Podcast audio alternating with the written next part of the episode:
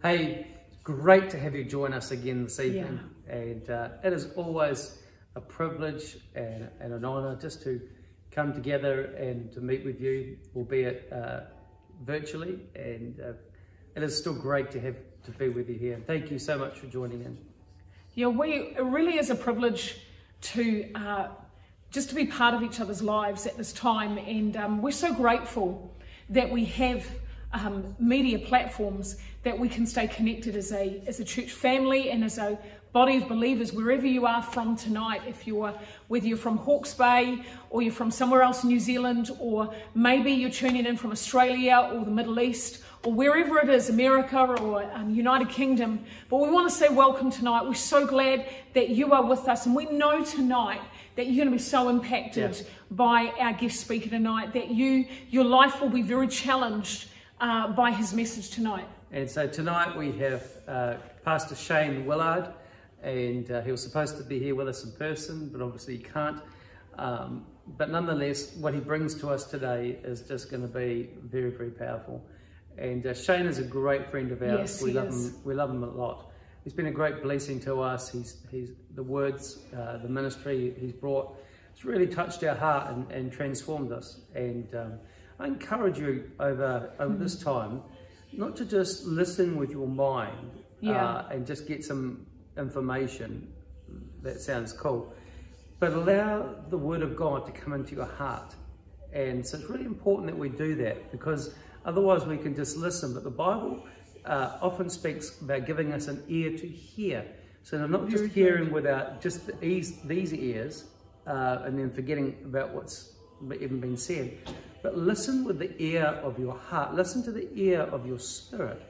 Because in there, you'll feel the Holy Spirit start to speak to you. Yeah. And, and, and, and that's where we get transformation. The Hebrew culture was largely a, um, largely a culture of, of the word and of the ear. In other words, um, they received by, by listening. So I encourage you today is to listen with your heart, listen with your spirit. And uh, let's welcome Pastor Shane Willard as he comes to minister tonight. Fantastic. We bless you tonight. We look forward to seeing you on Sunday, 10 a.m. Pastor David will bring in the message. Yes. And uh, next week we have a whole lot of guest ministers coming on as well at 8 p.m. Uh, each weekday night. And so uh, we do. We really want to bless you. We want to bless your households. We're praying for you, right? Yes. We're praying for you every day. We're praying for our families. And we can't wait to be back together again really soon. So why don't you uh, grab something to take notes on because you'll want to with this message from Pastor Shane. It's not too late to share it out. So start putting shares out there for this message. Uh, Pastor Shane, we honour you tonight. We thank you for your words into our lives over many, many years, consistently bringing the word of God to uh, yes. shape us and to challenge us. Amen. Amen. Enjoy. Hello, everybody. It's so good to be here with you and coming into your homes. I get the opportunity to open the Bible today, and I take that very seriously, and, I love it. Um, anytime you look at a scripture, you want to ask yourself at least two questions. One, uh, what happened? And, and then two, and more importantly, what's happening in me right now because of what happened? And I, I want to look at one of the meanings of the cross and resurrection. Um, if the cross and resurrection are ever relegated to bullet points on a pamphlet, like this is what we believe, I think that that's a cheaper version of what could be more profound. That the cross and resurrection is not meant to be something that we simply believe in, rather, something we know and something that fundamentally shifts the filter by which we see our whole world. And so I want, I want to do so by looking at one of the things that Paul wrote about what it meant for Jesus to die on the cross, what it meant for our world. How do we live tomorrow? And so this is in Colossians chapter 2. Here's what he says Once when you were dead in your sins and in the uncircumcision of your flesh, God has made you alive with Christ. So obviously, one of the meanings of the cross and resurrection is this death or life thing. He forgave us all our sins. So there is this sense of there's this forgiveness part of the cross and, and resurrection. And, and, of course, in other places in the New Testament, it demands that the forgiveness part was true before the foundation of the world, and the cross was physically manifesting what God had always done since before the foundation of the world. So you have this movement from death to life. You've got this forgiveness of sins, the cancellation of debt. Here's what it says having canceled the charge of our legal indebtedness, so there's that part, which stood against us and condemned us, he took it away by nailing it to the cross. And having disarmed the powers and authorities, he made a public spectacle of them, triumphing over them by the cross. So, what I want to talk to you about for today is I want to talk to you about the disarming of the powers and authorities, the public spectacle, the triumphing over them by the cross. And I want to do so by not robbing the cross of its other meanings. Does it have a forgiveness of sin meaning? Yes, it, oh, yes, it does. Does it show us what God had accomplished before the foundation of the world? Yes, it does. It absolutely does. Does it cancel our legal indebtedness? Absolutely. Does it move us from death to life? Yes, because how do you conquer death? Well, you die. And, and, and, then you and then, and then you rise again. That there, that there is a cross and there's an exaltation. There's a death and there's a life. There's what we want, and then there's the struggle to get to what we want. And so, so what you see in Jesus is really something unique, but not new. This is how the world works. The way you conquer death is by entering into it and bringing life. This is what God has been up to since before the foundation of the world. You look at Genesis 1, he didn't shy away from disorder, he engaged it to bring order. He didn't shy away from chaos, he engages it to bring new creation. He engages the darkness to bring light. And so I want to talk to you about one part, one part today of the cross and resurrection that I'm not sure gets enough playtime. But part, part of the problem is, is how the world, how, how the word salvation gets thrown around. So, so we throw the word salvation around like, like willing it, like, oh, are they saved? Am I saved? And, and, and sometimes we relegate salvation to us and them, in and out, right and wrong. But, but actually, when, when you look at scripture, salvation is used, it, to my knowledge and by my research, at least seven different ways. And I don't want to cheapen the other uses, but in one session, you got to focus on one. So I want to, I want to focus on the use of the word salvation that has nothing to do with the forgiveness of sins. It has nothing to do with going to heaven when you die. It has nothing to do with the afterlife at all. It has to do with God's intent to rescue us from things that oppress us here, now, today. Now, the other use of salvation, just as valid, and it's used that way throughout Scripture. Salvation is used to describe healing. It's used to describe deliverance from something that oppresses us. It's, it's also used to, to describe uh, uh, um, a, a, state of where indebtedness has been forgiven. It, it's used to describe all of these things. And so in Colossians, Paul says that one of the meanings of the cross was the being set free by the disarming of the power and authorities. Now, this is vaguely familiar um, all the way back in Exodus 3. As far as I know, this is one of the first uses of the idea of salvation in, in the whole Bible. This is Exodus 3, verse 7. And the Lord said, I've indeed seen the misery of my people in Egypt. So the context here is about misery, suffering, oppression. And I've heard them crying out because of their slave drivers and, and I'm concerned about their suffering. Once again, misery, suffering, slave drivers. So I'm going to come down and rescue them. Now, the word rescue there is the same word that gets translated at other times salvation. You could easily say, I'm going to come down and save them. I'm going to deliver them. I'm going to rescue them.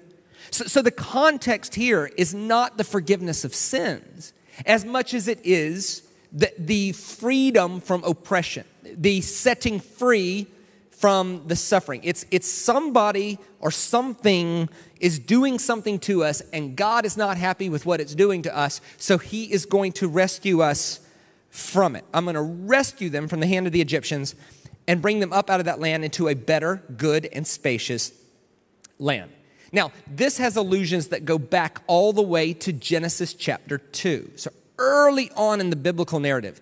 There is four rivers that come out of Eden, and, and it's written about this way. There, there, was a river watering the garden, and it flowed from Eden, and, and from there it separated into four headwaters. The, the name of the first was the Pishon, and it winded through the entire land of Havilah, where there is gold, and the gold is perfect. Now, this is so packed full of metaphor and literary devices that we, we have to unpack it. Uh, uh just the basic thing going on here. There's a river called Pishon. Now, the word Pishon is the word hope.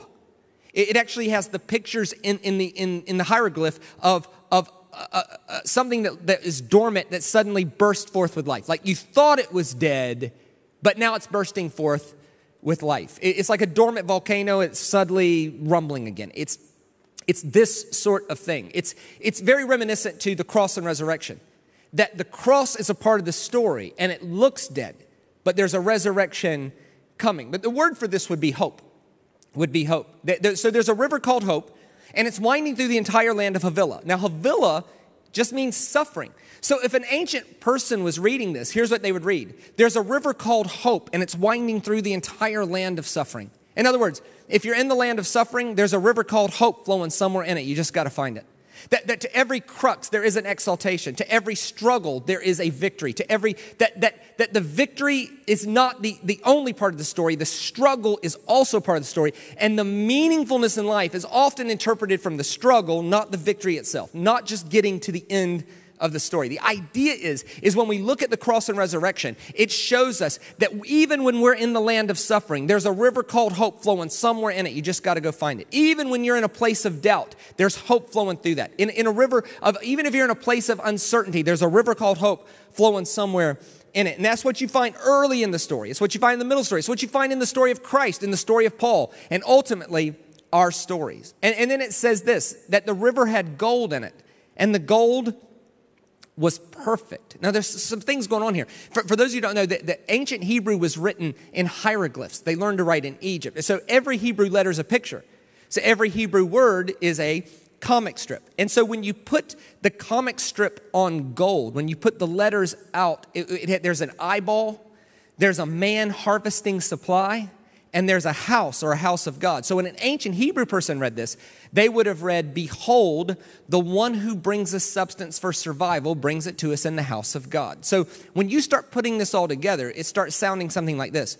There's a river called Hope, and it's winding through the entire land of suffering. Because behold, the one who brings us substance for survival brings it to us in the house of God. And, and now there's one more thing to it.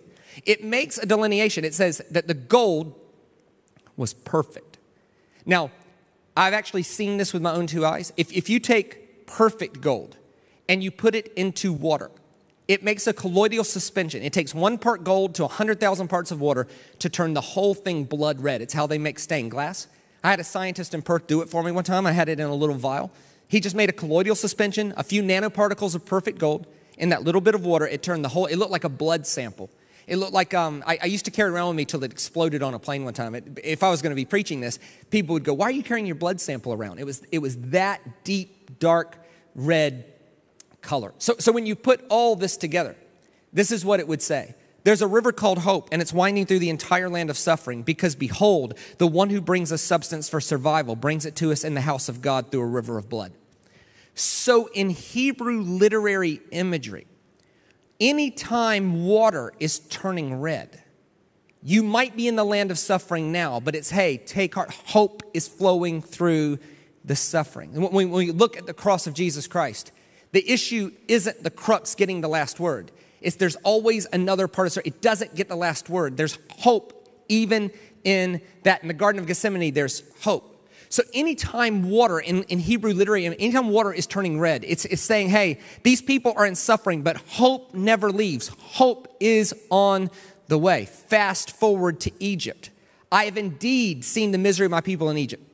And I've heard them crying out because of their slave drivers. And I'm concerned about their suffering. So I'm going to save them.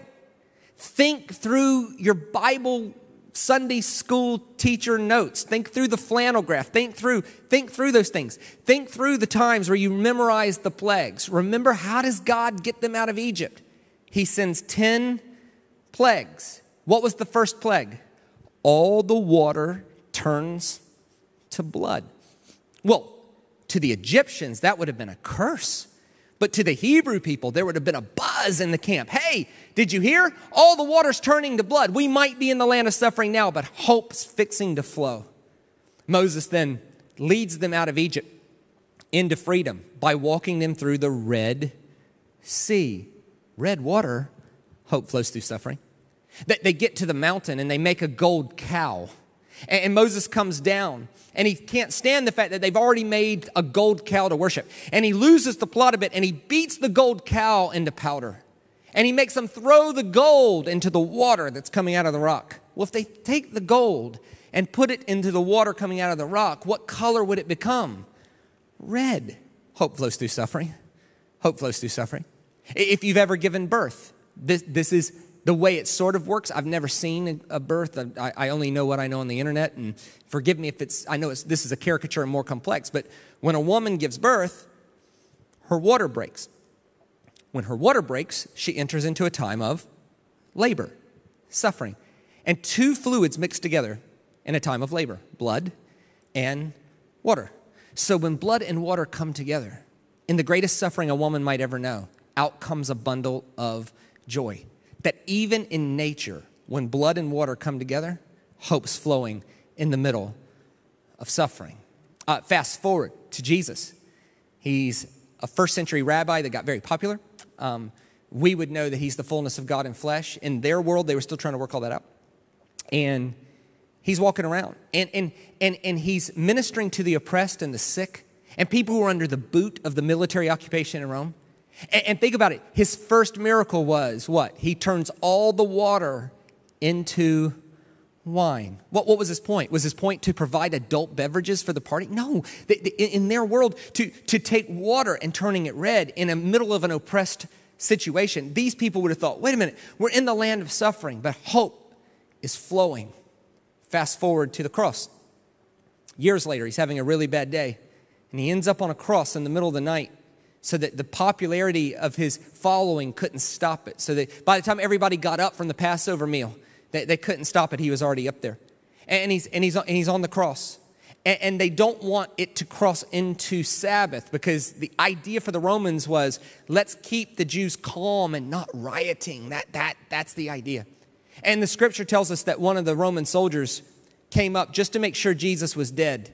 And he put a spear through his side. And, the scripture writer said that out of his side came a steady flow of blood and water. Well, in Hebrew imagery, what does that mean? It means in the greatest suffering you can possibly imagine, at the foot of that is a river of hope flowing somewhere in it. You just got to go find it.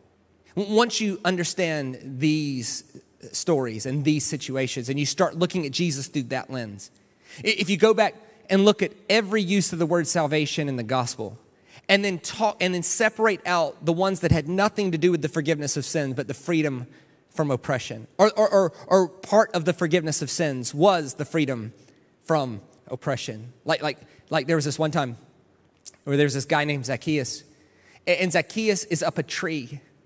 And Jesus stops the whole crowd and says, Hey, I'm gonna eat with you today. And Zacchaeus is so moved by the compassion of Jesus that he says, Hey, here and now I'll give half of what I have to the poor. And Jesus says, That's it. Salvation has come to this house. That is unthinkable. No temple visit, no altar call, no Romans 10, 9, and 10, no sacrifice. How could Jesus call this guy saved without any of those rituals? Well, think about it. In the first century, what was the only way for Zacchaeus to be saved? Temple ritual. Who's not allowed in the temple? tax collectors. So when your job forbidded you from entering into the ritual that brought the salvation, what do you do? Jesus circumvents the entire system of oppression and he sees the man's heart change and he says, That's enough for me. Salvation has come to this house. There's this one time, there's this lady and um, she's a prostitute and Jesus goes and visits her. And it says that she is so moved by the compassion of Jesus that she knelt down and washed his feet with her hair. And Jesus says, That's it. All your sins are now forgiven. What? How? No, no altar call, no sinner's prayer, no Romans 10 9 10, no temple visit, no sacrifice. How is Jesus pulling this off? Well, think about it. In the first century, what was the only way for her to be saved? Temple ritual. Who's not allowed in the temple? Prostitutes. So when your job forbidded you from entrance into the only place the ritual was allowed, what other choice did you have? Jesus is circumventing the entire system of oppressive power. And he's saying, Hey, I see that heart, and we're going to call that okay. This was Jesus not simply forgiving sins, but setting people free from the oppressive system of suffering that they found themselves under. There's this one time where there's a paralyzed guy. Once again, what's the only way for the paralyzed guy to be saved? temple ritual. Who's not allowed in the temple? Paralyzed people. And so his friends find out Jesus is in a full house and they lower him in from the roof of that house. And it says this And Jesus saw the faith of his friends and proclaimed his sins forgiven. That is as in your face a confrontation to the system of oppression as you'll ever find. No temple ritual, no sacrifice, no altar call. This guy was struggling with his own faith, so Jesus found his friend's faith for him. And could you imagine living in that system of oppression? Finally, someone giving you a glimmer of hope that salvation isn't just about going somewhere when we die. Salvation is about God's intent to set us free from the suffering and the oppression here, now, today, to make sure that the misery and the struggle and the suffering never, ever, ever get the last word, for Christ gets the last word. There's this one time where Jesus is on a cross, and uh, the guy next to him is having an equally bad day. It's not like crucifixion would have hurt less for him. And he can't breathe. And um, he only manages to get three words out of his mouth Please remember me. And Jesus is like, That's it. That's it. Today. Today is your day. What? No temple ritual, no sacrifice? Jesus, even in his dying breath, is confronting the corrupt system of oppressive power that put other people and their rituals and their profiteering in charge of what God says about a person. I mean, in the first century, the only way for that guy to be saved would be to get off the cross, run to the temple, find someone to do a ritual for him for free, then come back, get back up on the cross and die. No way. No way. Jesus says, No, we're not doing things like that anymore. Nope. Nope. I am here to not just forgive you, but to set you free from everything that oppresses you. This is, this is why I came. To proclaim the kingdom of God is what he said in one place. To proclaim a new rule. Let me, let me put some language around that. To, to proclaim a new narrative. There's a new way the world is going to work, and I'm here to show the world what that looks like. That a God that sits on a throne and watches people suffer, that is not compelling. But a God that empties himself and chooses to identify with that suffering, that is the ultimate picture of what God is like. So let, us ask ourselves a few questions about this, about uh, what's happening in me right now because of this. Um, one, what is driving you that you need deliverance from? Like, I, I realize that if you're a follower of Christ and you're like, oh, I'm going to heaven, okay, okay, amen. But like today, what's driving you that you need deliverance from? What is that slave driver? What's that thing you just can't seem to beat? The thought you just can't seem to expel? What, what is that? Let, us say it this way What are you doing to help free others from their slavery? Where are you actively involved in helping others with their own slavery? And thirdly, where do you need salvation for your house here, now, today? That we acknowledge and we embrace the someday element of salvation. Someday the lion and lamb. Someday no more pain. Someday no more crying. Someday, someday. We acknowledge and we embrace that. But we also acknowledge and embrace that tomorrow God is at work bringing salvation to our world and to our house. Where do we need salvation to come to our house today? Because what you find in the narrative of Scripture is that from Genesis 1, God does not back off the disorder, He engages it. God does not back off the chaos, He engages it. Not to judge it, but to bring new life, new creation, new order, new, new, new chances, fresh starts, mulligans, and the opportunity to write a better story. This is the problem with statements like, oh, God can't be in the presence of sin. And look, I know what you mean when you say that, but, but actually, the narrative of Scripture seems to indicate that when God is encountering darkness, he doesn't run from it, he engages it and brings light to it. He doesn't run from the chaos, he bring, engages it to bring new creation. He doesn't run from the disorder, he engages it to bring new creation. And when we look at the cross and resurrection, in the cross, what we find is the ultimate picture of that a God who empties himself and identifies himself with the suffering of humanity, even to the point of death on the cross. And, and he does that so profoundly that he's not running from the darkness, he's not running from the brokenness, he's engaging it, not to judge it or condemn it, but to fix it. The word for that is salvation. So, my brothers and sisters, may we embrace that side of the cross and may salvation come to your house today. Grace and peace, everybody.